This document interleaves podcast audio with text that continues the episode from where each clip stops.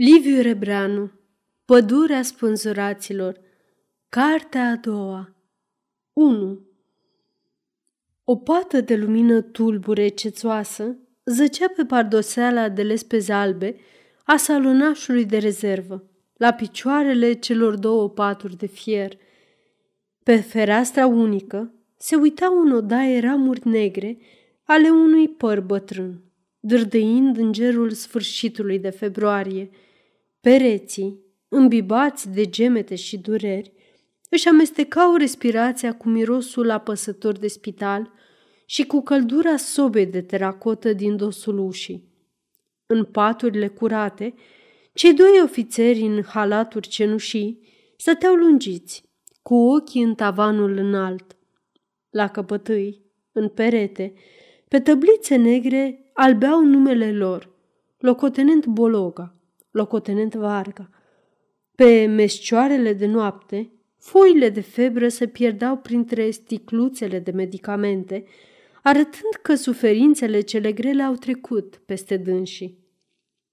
În aerul încărcat de amintirile durerilor plutea o tăcere năbușitoare, pe care Varga o sfârmă deodată cu glas speriat, ridicându-se în pat, ca și când ar fi văzut o nălucă.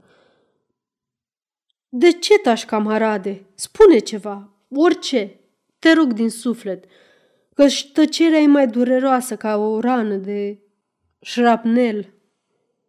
Bologa întoarse fața albă și subtă de suferințe spre dânsul, dar nu deschise gura.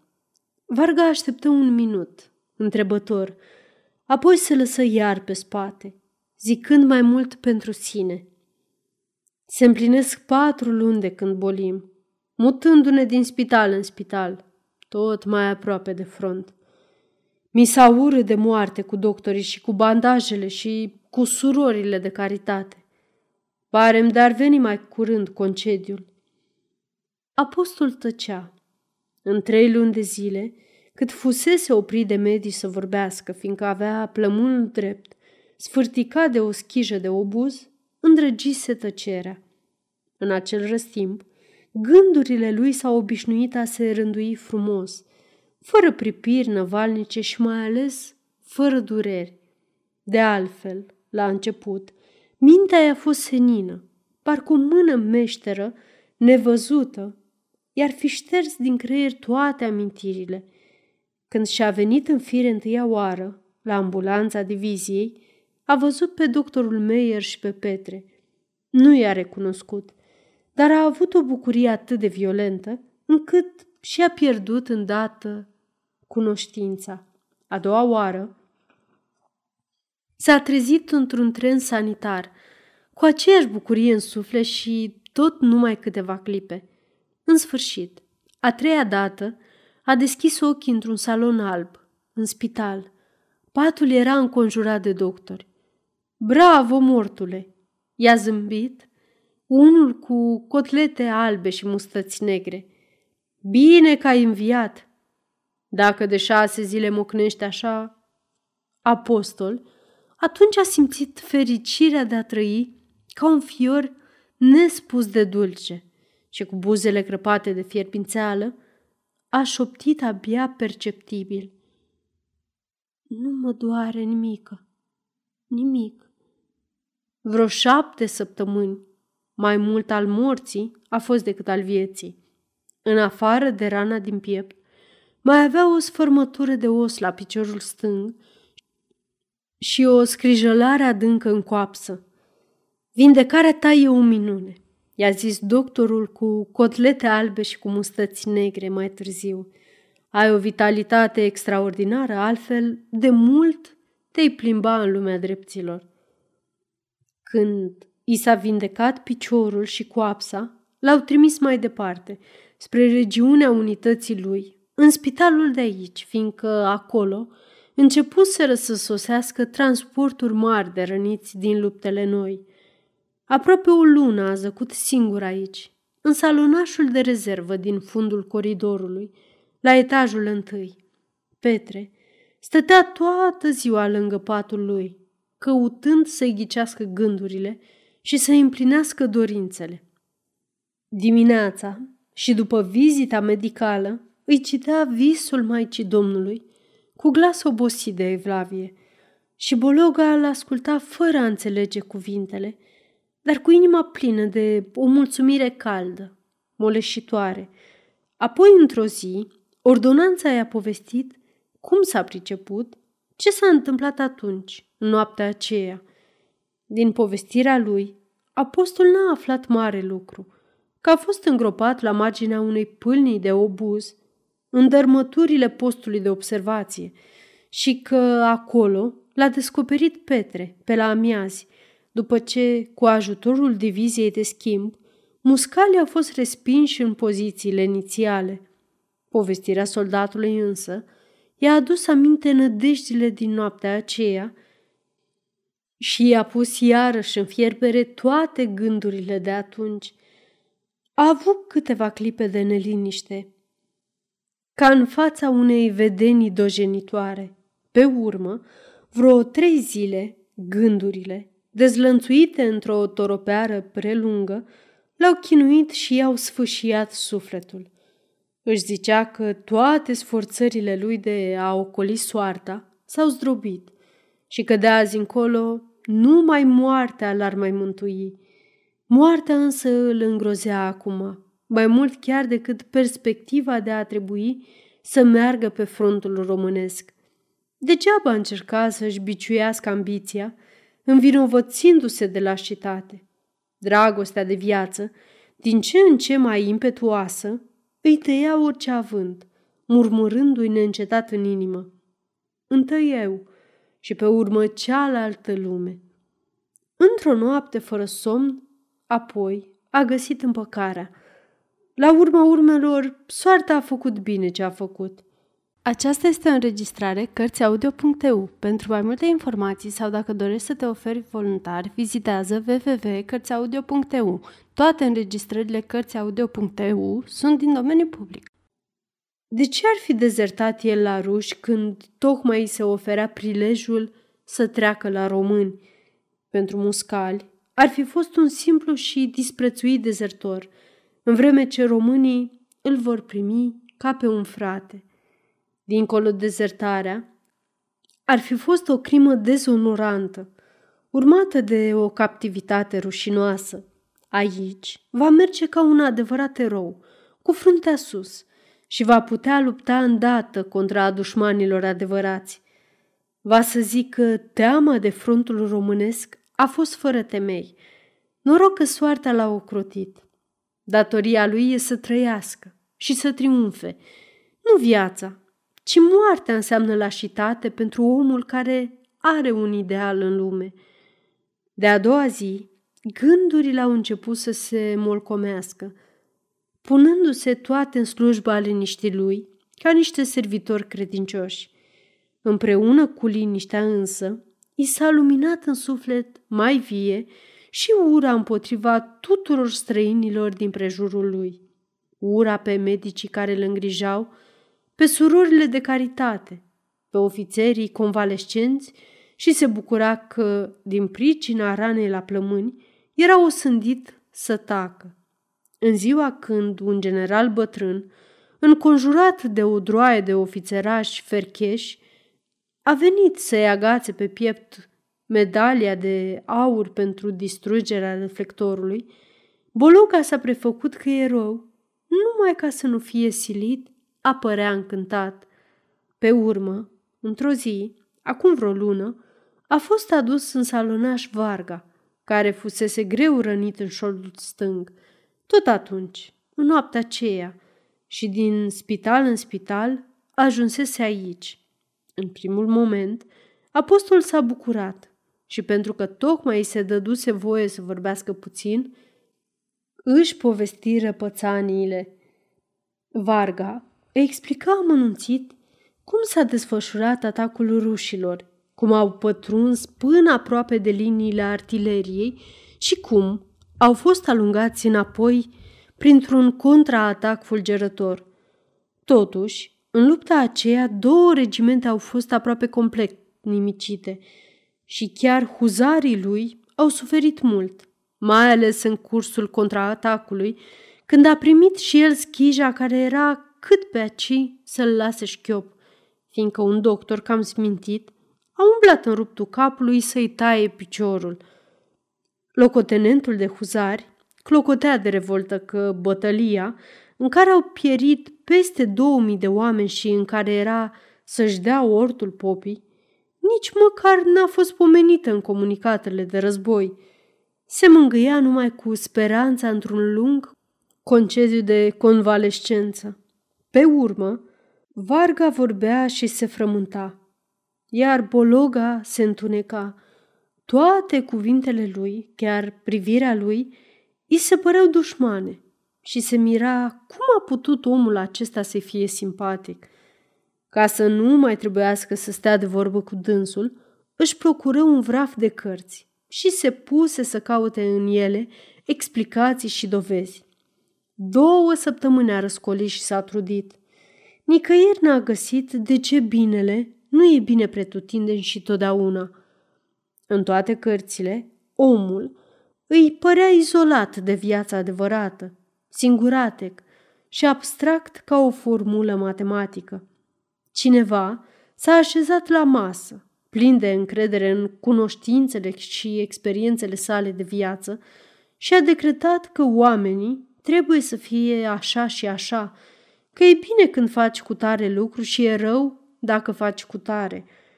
Și în schema lui, acel cineva vrea să vâre cu sila sufletele vii, să le încătușeze, parcă viața s-ar modela după dorințele sau concluziile cuiva. Dar viața merge mereu înainte, nepăsătoare, sfâșiind nu numai sistemele savanților, ci chiar mințile oamenilor, plăsmuind în fiecare clipă situații noi, idei noi, pe care fantezia liliputană omenească niciodată nu le va putea înțelege și cu atât mai puțin prevedea.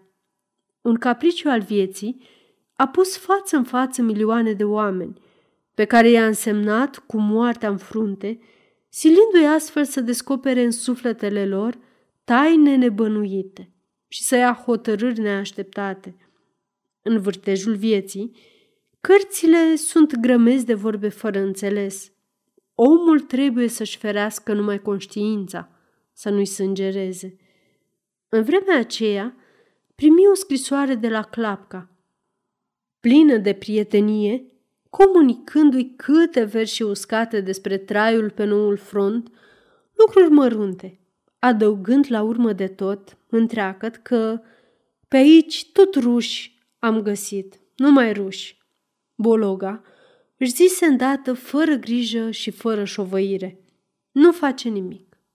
Voi mai aștepta.